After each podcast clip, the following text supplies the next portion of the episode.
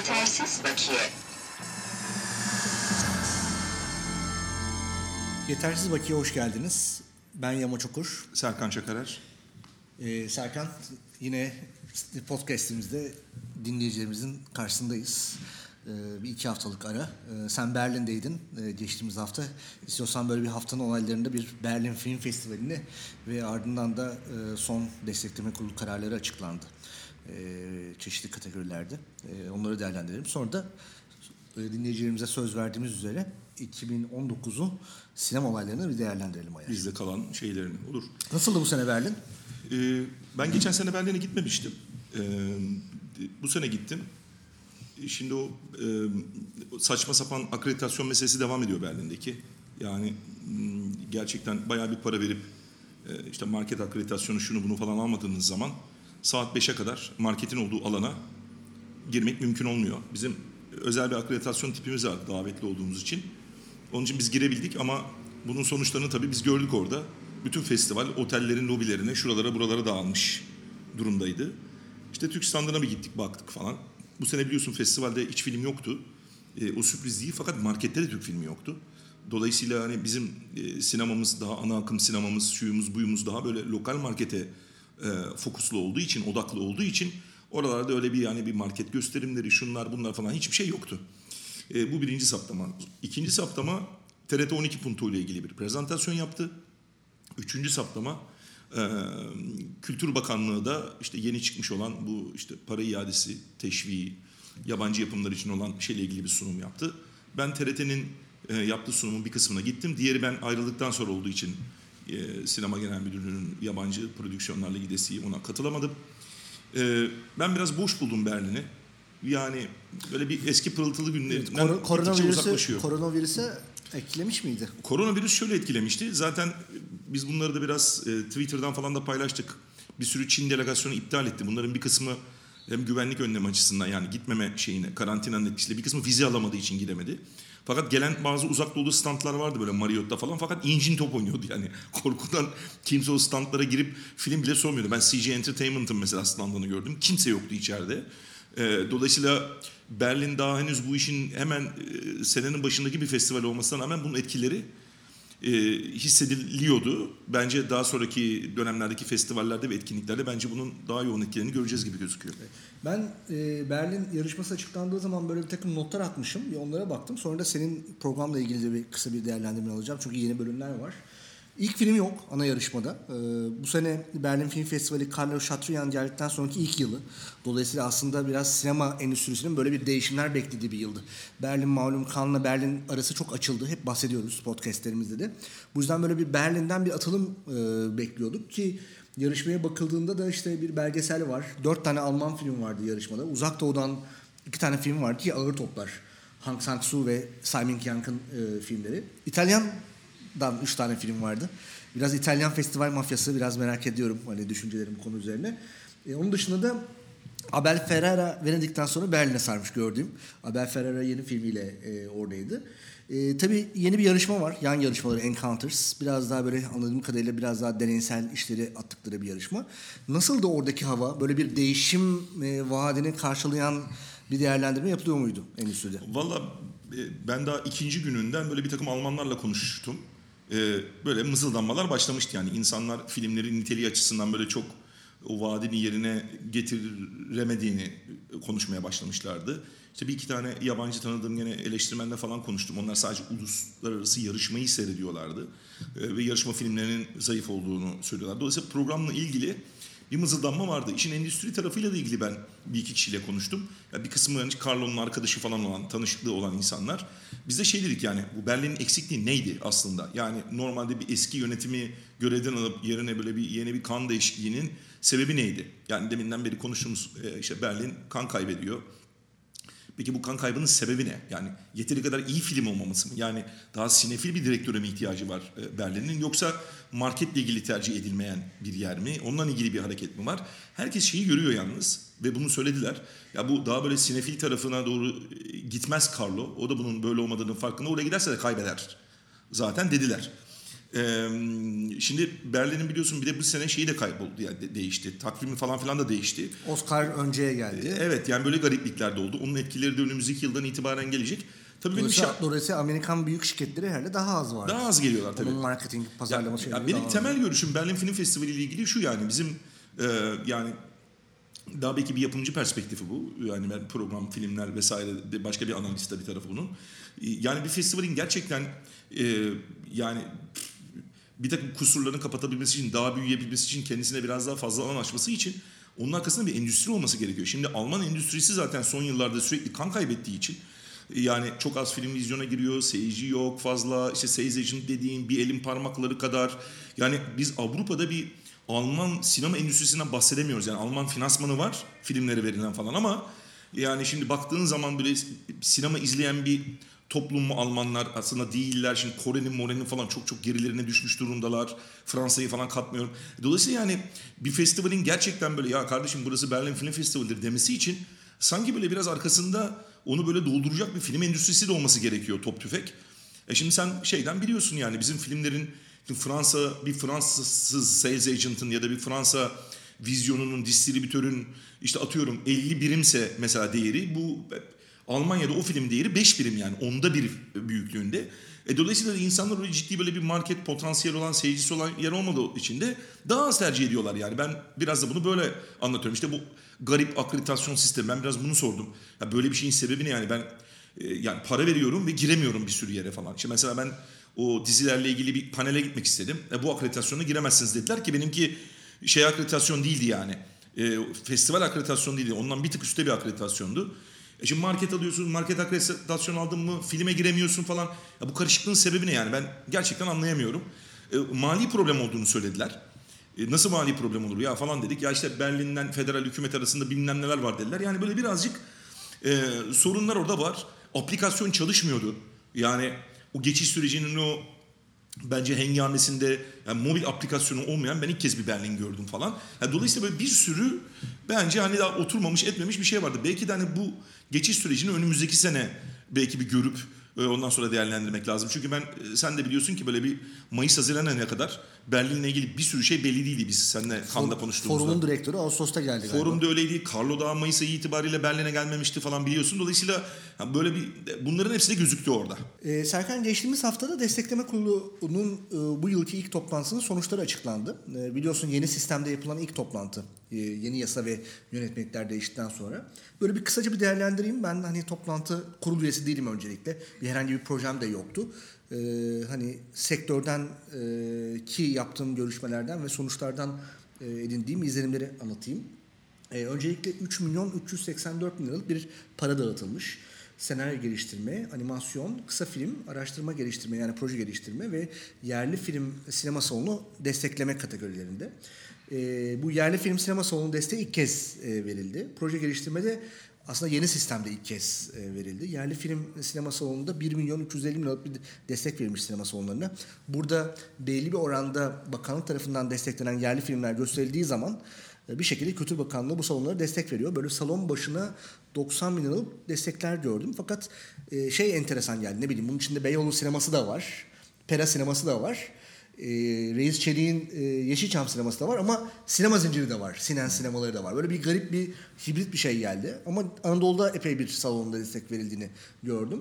Bunu, bunu önemsiyorum. Bunu takip etmeliyiz bence. Yani bu tarz yani Türk özellikle e, dağıtımda daha zorlanan filmlere daha mı kolaylaşacak bu sistemden sonra yoksa sadece bir sinema salonlarının çok zorlandığı bir ekonomik koşulda sinema salonlarına verilen bir destek gibi mi olacak? Bunu bence takipçisi olalım. Geçtiğimiz sene senaryoya 235 bin lira verilmiş. Bu sene 444 bin lira verilmiş. Animasyona 270 bin verilmiş. Bu sene 500 bin verilmiş. Fakat kısa filmde 737 bin geçtiğimiz sene verilirken kısa film 580 bine düşmüş. Enteresan. O bir bir garibime gittim. Şimdi değişen ne oldu? Hani böyle bir e, çok şikayetçi ettik ya tek bir kurulu vardı. Bu kurulu her şeyi değerlendiriyordu. Hep şey diyorduk işte farklı farklı kurullar olsun. Daha uzmanlaşan kurullar olsun. Bu kurulların içerisindeki kişiler daha liyakat usulüyle değerlendirilsin. Evet kurullar çeşitlendirildi. E, fakat hani çok değişen bir şey bence olmadı. Çünkü yine kurul üyeleri böyle çok liyakatla belirlenen bir sistemle yürümedi. Kurulu üyelerin önüne yine bine yakın proje geldi. Değerlendirebilecekleri çok az zaman vardı. Ön sekreterler tarafında böyle bir süzgeçten geçirilen bir sistem olmadı. Dolayısıyla çok böyle müthiş bir değişiklik ben görmedim e, bu sistemde. E, yani ben en hani olumlu gördüğüm şey proje geliştirme tarafında yapım şirketlerine sağlanan bu 510 bin liralık destek oldu ki bunun içerisinde yönetmen yapımcılar da var. Aslında bu desteğin bence e, yapım destekleri kategorisiyle beraber değerlendirmesi gerekirdi. Yani yılda bir kez verilecek bir destek kategorisi değil proje geliştirme. Özellikle Creative Europe'da olmadığımız, başka bir takım e, yapım şirketlerinin fonlamalardan yararlanmadığımız sistemde çok önemsiyorum. Ne yazık ki bu bir, yılda bir kere verilecek e, ve yok. Ee, bunun da hani bence bir takipçisi olmak lazım. Çünkü bak burada böyle bir hedefsizlik sorunu var biliyorsun. Yani niçin veriliyor hani bu taraf? Bakanlık hep şey diyor işte bu paralar çarçur oluyor. Halbuki bu paralar aslında yapımcıların bu projelerini daha sağlıklı geliştirebilmeleri için, daha ayakta kalabilmesi için biraz yapımcıyı kuvvetlendirmek üzere e, verilmesi gerekiyordu. Kurulların uzmanlaştırılmasını ben doğru buluyorum fikir olarak fakat bu şekilde uzmanlaştırılmasını doğru bulmuyorum Yamaç. E, çünkü sektörel temsiliyetin azaldığını görüyorum. Yani normalde bu kurul 8 ee, kişi olacaksa bunun dördünün bakanlık ve bakanlığın seçtiği e, kişiler olmasını doğru bulmuyorum. Yani burada sektör temsiliyetinden bence e, böyle sarfı nazar edilmemeliydi. Hatta hatırlarsan ilk taslakta sektörü 3'tü. Ya bu kurullar 8 kişi değil 7 kişiydi. Sonra biz sektör olarak yani sektörün 4'e 3 olması gerektiğini söyledik. O zaman onlar da 4'e 4 olsun gibi bir şey dediler.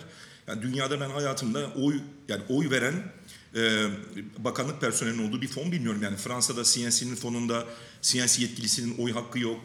Belçika'da öyle, Hollanda'da öyle, Almanya'da öyle. Yani bizde e, bu konuşulacaktır. Yani bu özellikle uzun metraj bittikten sonra bence bu konuyu bir gündeme getirelim ama evet. kurulların uzmanlaşması doğru fakat bu şekilde uzmanlaşmasını ben teknik olarak doğru bulmuyorum. Ve işte bir en büyük sıkıntı ekonomik sıkıntı. Yani dağıtılan para çok az. Neticede işte 500 bin euro civarında bir para dağıtılıyor. Senin dediğin mesela şey saptaması önemli yani. Şimdi e, biliyorsun uzun metrajı da bir kısa film yapma zorunluluğu getirilmişken kısa film desteklerinin bu kadar böyle kuş kadara dönmesini ben onu da doğru bulmuyorum. Yani kısa film bence ciddiye alınması gereken bir destek türü. Burada belki de en e, ciddiye alınması gereken destek türü bu. E, paramız bu kadar deniyorsa o zaman daha az projeyi desteklemek gerekiyor.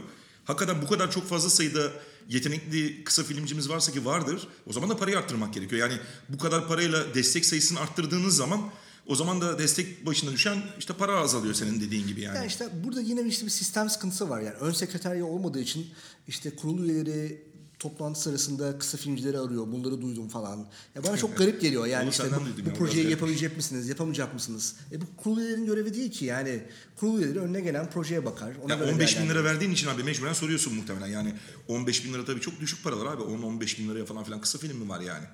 Doğru. E, Mart ayının ikinci haftasında bildiğim üzere e, yapım destekleri toplantısı olacak. Ondan sonra da bir değerlendirme Daha etraflıca bir değerlendirme yaparız. Evet. evet istiyorsan 2019'u sinema olayları değerlendirmeye başlayalım. Bildiğin üzere 2019 herhalde bu popcorn krizi, popcorn yasasıyla biz böyle bir hatırlayacağız bu yılı.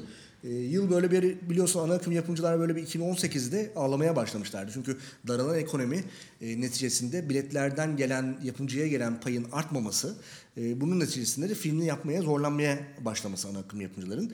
E, bu yüzden böyle biraz şeyler başlamıştı Ankara'ya olan ziyaretler. Aslında biraz yasanın çıkma sebebi bunu daha önce de söyledik. Aslında bu daralan e, ekonomi ve işte ana akım yapımcıların e, bir şekilde kendilerini daha rahat film koşulları yapmak üzere bunu yasal düzenlemelerle gerçekleştirmek istemeleri. Evet yasanın takvimini bu belirledi haklısın. E, Ocak sonunda e, sarayda Cumhurbaşkanı Erdoğan'ın katılımıyla bir imza töreni düzenlendi. Evet. Buraya bütün önemli yapımcılar gitti, önemli oyuncular gitti ve böyle bir şovla düzenlendi. E, tabii şeyden haberleri yoktu o sırada. Organize işlerin e, iki hafta sonra Netflix'e gireceğinden ne Erdoğan'ın ne de oradaki yapımcıların haberi yoktu. Büyük bir kriz çıktı e, Şubat ayında. 1 Şubat'ta organize Erdoğan işler... Erdoğan derken Yılmaz Erdoğan değil Recep Tayyip Erdoğan'a bahsediyoruz. Evet, Cumhurbaşkanımız okay. Erdoğan'dan bahsediyorum aynen. e, büyük bir kriz çıktı. Hatta e, istiyorsan sen bir haber söylemiştin bana bir onu oku. E, Bakanımız Ersoy ile Yılmaz Erdoğan beraber sinemaya gidiyorlar. 1 Şubat'ta organize vizyona giriyor. E, beraber Evet 30 dakika seviyor. reklam izledik bir haber var. Çünkü bunun böyle çıkmasının sebebi de şu. Şimdi yasa e, hatırlatmak açısından söylüyorum. Yasa çıktı. Yasayla promosyonu bilet satışı yasaklandı fakat bunun popcorn krizi, işte reklamlarla ilgili düzenlemesi Temmuz ayına bırakıldı. Çünkü biletleri eritmek gerekiyordu promosyon biletleri. Evet. E, dolayısıyla da bu 30 dakika reklam izledik muhabbeti de ondan. Normalde evet yani popcornlu bilet satışı yasaklandı. E, ama e, reklam e, ta yılbaşına kaldı, e, şey Temmuz ayına kaldığı için de dolayısıyla başlıkta şöyle Y- Yılmaz Erdoğan'dan Bakan Ersoy'a 30 dakika reklam izledik. Bu arada hatta bir fotoğraf da var şimdi önümde benim bakıyorum seninle konuşurken. İşte Bakan Bey'in yanında bir hanımefendi var. Elinde popcorn falan filan tutuyor. Daha bu hani arkalarda da böyle elinde popcorn olan kişiler var. Daha muhtemelen Yılmaz Erdoğan da haberi yok bence durumdan. Olsa olsa bakanı çağırmazlardı bence yani çok garip bir durum çünkü yani. Değil mi? Evet ve bunun ardından senin de dediğin gibi tam iki hafta sonra yani üçüncü haftanın başında Cuma günü saat 6'da böyle bir organize iş e, bir şekilde pop şeyin e, filmin organize işlerinin Netflix'te e, yayınlanacağı o anda duyuruldu. E, ve Netflix'te diye. Tabii bu herkesin aslında haberinin olduğu bir operasyon en azından sinema tarafının. E, Netflix'in de haberi vardı bence. Netflix de bunu gizlemişti. Yani sinema salonlarının ve şeyin Sinema haberi yok. salonları haberi yoktu bence. Dağıtımcının Ben haberi bazı, yani bence dağıtımcının haberi vardı. Ee, e, çünkü operasyonun gerçekten Cuma günü olduğu için ben bunu diyorum ve onlardan bir açıklama gelmediği için söylüyorum. E biliyorsun hala hazırda biz bunu biraz takip ettik. Kimse kimseye dava da açmadı, bununla ilgili bir şikayette de bulunmadı. Bunun aslında üstü örtülü. Bunun ama nasıl kalıcı bir zarar oldu bizim sektöre? E şöyle zarar oldu. Yönetmeliğin içine bunu düzenleyen maddeler kondu. Dolayısıyla biz şimdi bazı sinema filmlerini izleyebilmek için Netflix'e abone olmak zorundayız artık yani. 5 ay sonra e, gösterimden, ilk Evet. gösterimden sonra. Bu arada ben şahsi olarak filmlerin Netflix'e yayınlanmasına ben hiç problem görmüyorum. Bu olabilir. Bir hafta sonra da aynı anda da yayınlanabilir. Bunun sektörden ve e, tüketiciden gizli kapaklı yapılmasında bir etik problem olduğunu düşünüyorum. E, yoksa öyle çok film var. Roma filmi de biliyorsun. Sınırlı sayıda e, sinemada gösterildi. 2-3 hafta sonra da Netflix'e e, yer aldı. E, ve dolayısıyla böyle büyük bir krize biz girdik hakikaten. Evet, tabii yani burada aslında biraz tabii hani Ankara ile yakınlaşmakla da yani orada bir e, sektörle Ankara arasında bir yakınlaşma oldu. Organize işlerde o yakınlaşma çok hızlı gitti. Sonra da belediye seçimlerine geldik. Biraz sonra konuşacağız. Dolayısıyla böyle bir aslında böyle enteresan bir süreç yaşandı bence. Hatta bir sürü insanın telefonla arandığı Ankara'dan siz de filminizi verdiniz mi yoksa falan filan dendiğini biz sonra duyduk ettik. Böyle bir panik havası oldu.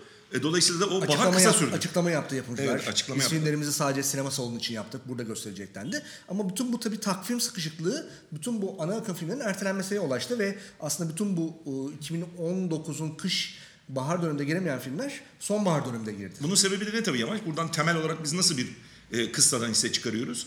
Yani bakanlığın böyle yasamalarla, yönetmeliklerle ticari anlaşmazlıkları çözmeye çalışmasının ne kadar saçma sapan şeylere yol açacağının çok güzel bu bir kanıtıdır yani. Okullarda falan case study olarak okutulur. Ya bu ticari bir anlaşmazlıktı. Ticari bir anlaşmazlığa devlet müdahale edip onu yasalarla, yönetmeliklerle çözmeye çalışırsa e, böyle sorunlar işte ortaya çıkıyor. Ben benim buradan hatırladığım hikaye budur yani. Evet. Ee, bu arada hemen not olarak düşelim. Bütün bu kriz sonrasında e, CJ grubun CEO'su Dong Won Kwak da görevden alınmış. Evet. 20 Şubat'ta. Evet. Yani onlarda da aslında ciddi bir şey oldu. Çünkü sonuçta çok ciddi bir satın alma yaptılar burada. Ciddi bir para ayırdılar. Oyunun kuralları aslında değişti oyun sırasında. Tabii. O, dolayısıyla aslında o grup içinde zor bir durum. Her ne kadar hani durumu eleştirsek de. Çünkü durum farklıydı.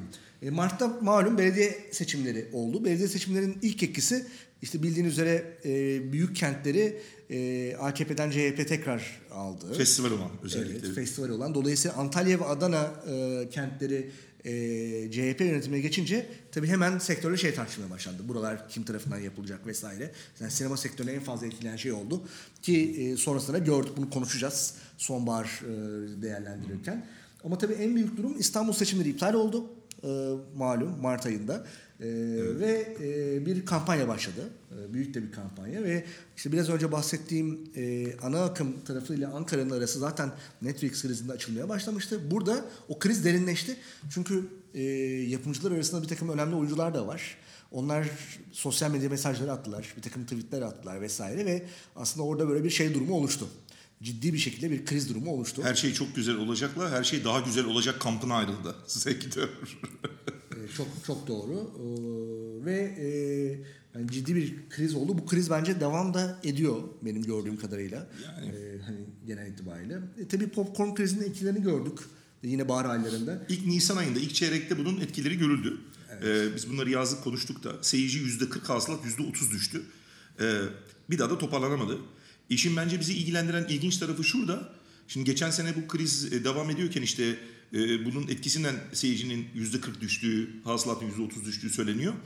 E, bu sene şu anda biliyorsun yani 2020 itibarıyla böyle bir kriz yok aslında fakat seyirci sayısı hala geçen seneki seviyelerinde. Yani dolayısıyla 2020'de çok şey olmayacak.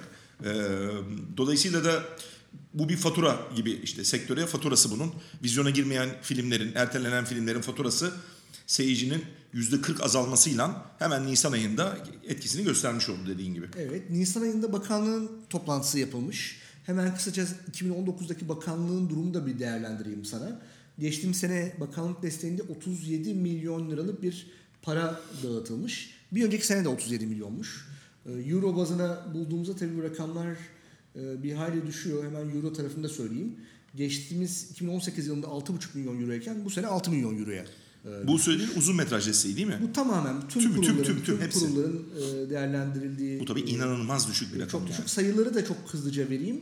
E, sayı tarafında da uzun metraj film e, 25 tane uzun metraj film desteklenmiş. İlk film 13 tane desteklenmiş. E, dolayısıyla toplamda 38 tane film desteklerini görüyoruz. Bir önceki sene de 40.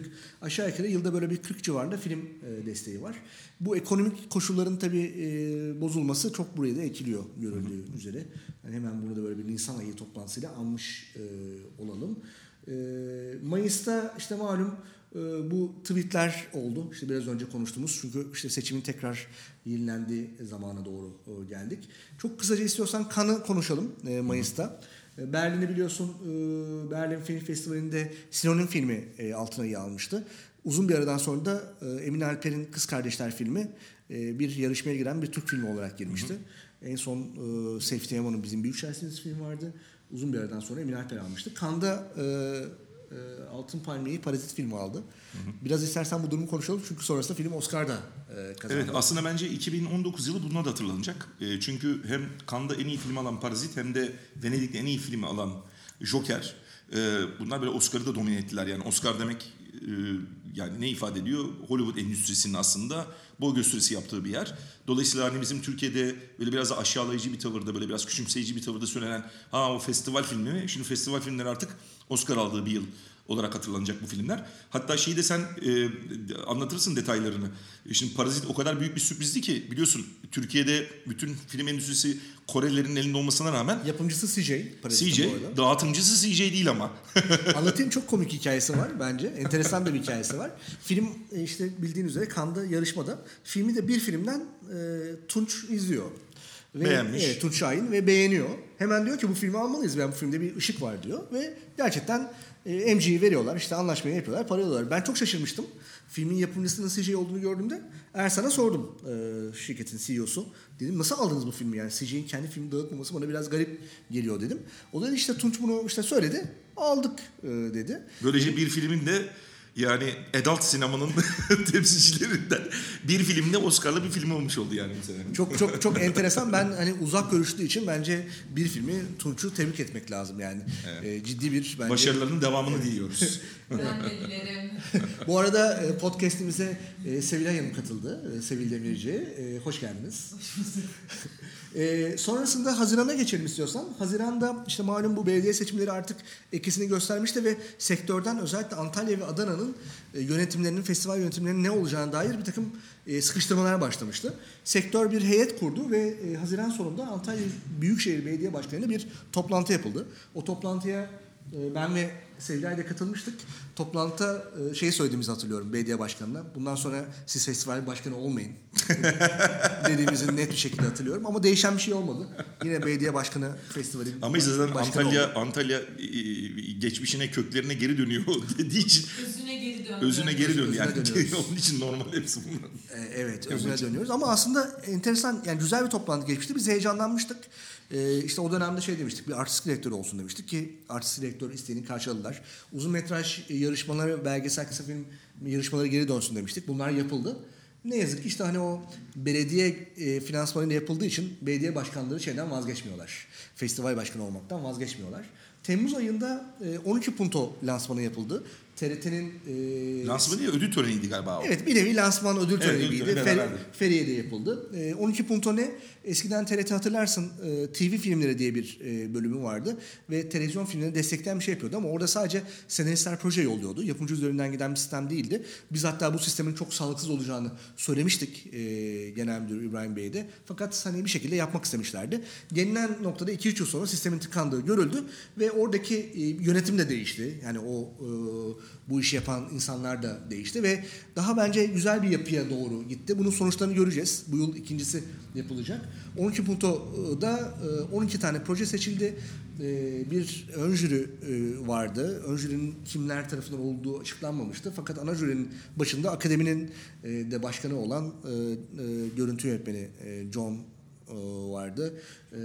Dolayısıyla hani böyle bir biz sektöre yeni bir yenilik getiriyoruz. Televizyon tarafında bir kamu televizyonu finanse, finansmanına da destek sağlıyoruz. Mottosu yola çıkıyordu. Ee, 12 tane projeden 4 projeye ortak yapım, 4 projeye de e, ön yapım m, ödülleri verildi. Ön alım. Ön alım e, ödülleri verildi. Bu önemli. Tabii bunların sözleşmeleri falan nasıl yapılacak bu ayrı bir program konusu. Onu biraz belki araştırmamız lazım. Onu konuşuruz evet. O Ee, başka ayrıca. bir şey. E, Yönetmenlikler çıkamadı Temmuz başında. Sen biraz önce bahsetmiştin 6 ay sonra çıkacağından. Bir şekilde çıkamadı. Hazırlanan hazırlıklı değilmiş demek ki Ankara tarafı da, sektör tarafı da. Ama reklam ve promosyon tarafı çok hızlı bir şekilde düzenleme, böyle bir ara bir düzenlemeyle e, yürürlüğe bir girdi. noterden moterden sözleşmelerle vesairelerle falan filan fiili olarak başlatıldı o evet. Evet, Ağustos'ta Oscar e, seçimi oldu. Oscar'ın Türkiye seçimi hatırlıyor musun? Kim aldı? E, Türkiye adayı kim Ee, oldu Oscar'ın? Evet Semih Kaplanoğlu'nun filmi. Son filmi. Bağlılık Aslı Aslı Bağlı. film. Aa, evet. Oscar'a Ben, ben biraz aslında garipsedim bunu bir konuşmak isterim.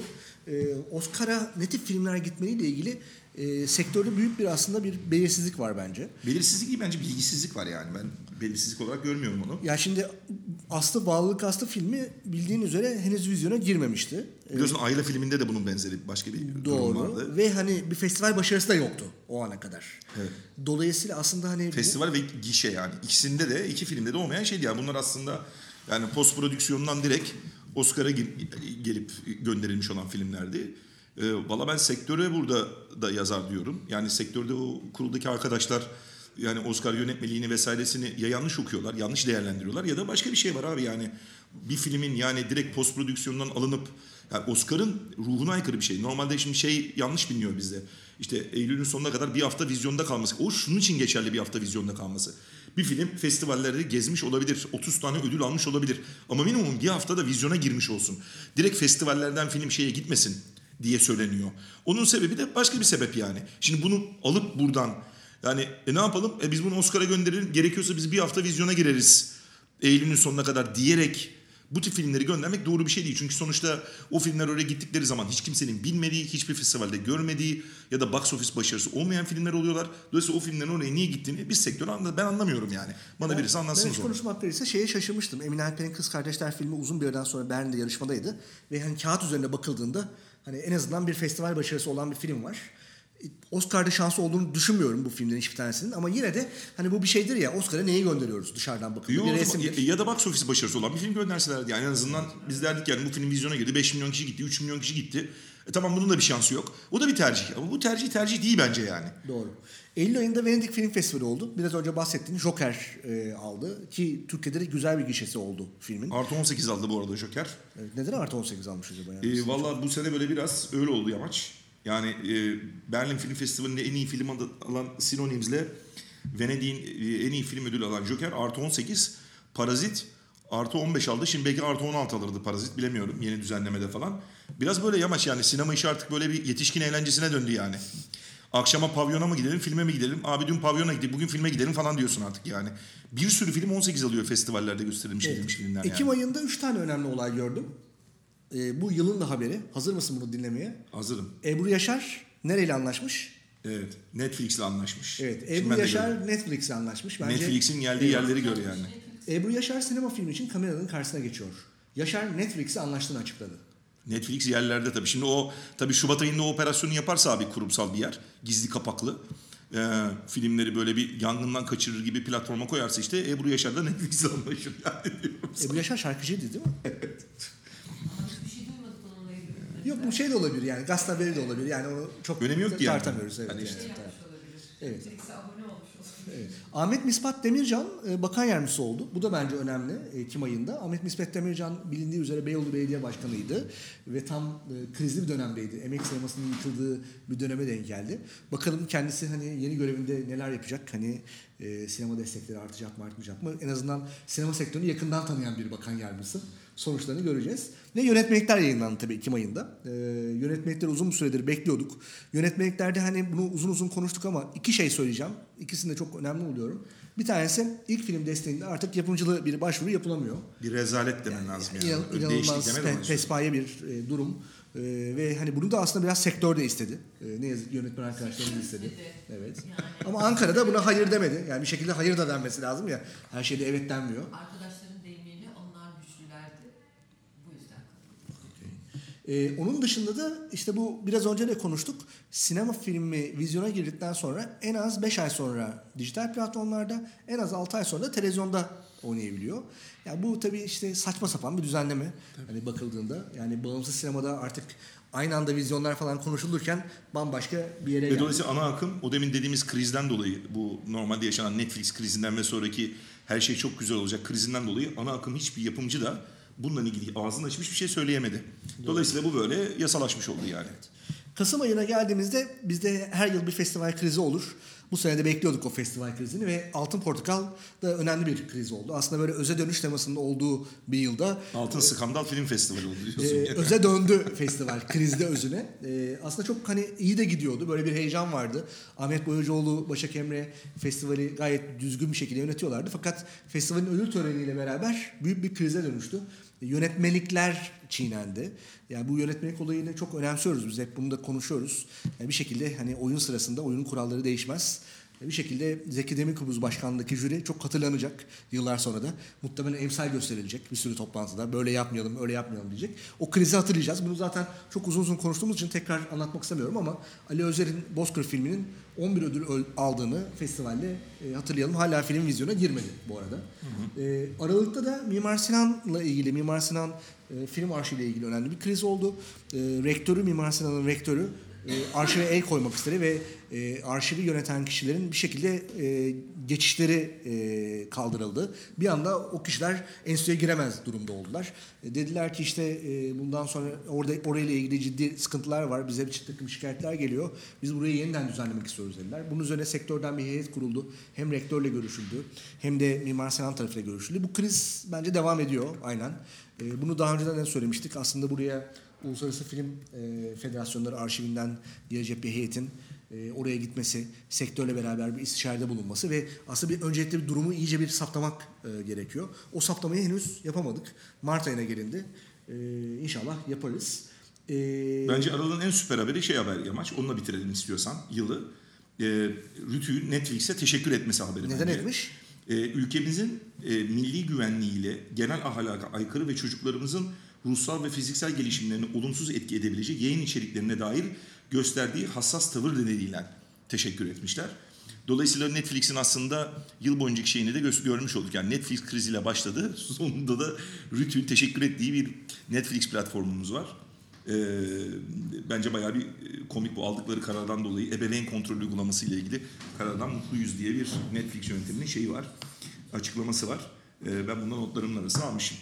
Ee, benden bu kadar yani yılın güzel, şeyleri. güzel. 2019 yılını değerlendirdik. Yetersiz bakiye de 2020 yılında hızlı başladık. E, o zaman iyi haftalar diyelim. İyi haftalar. Yetersiz bakiye.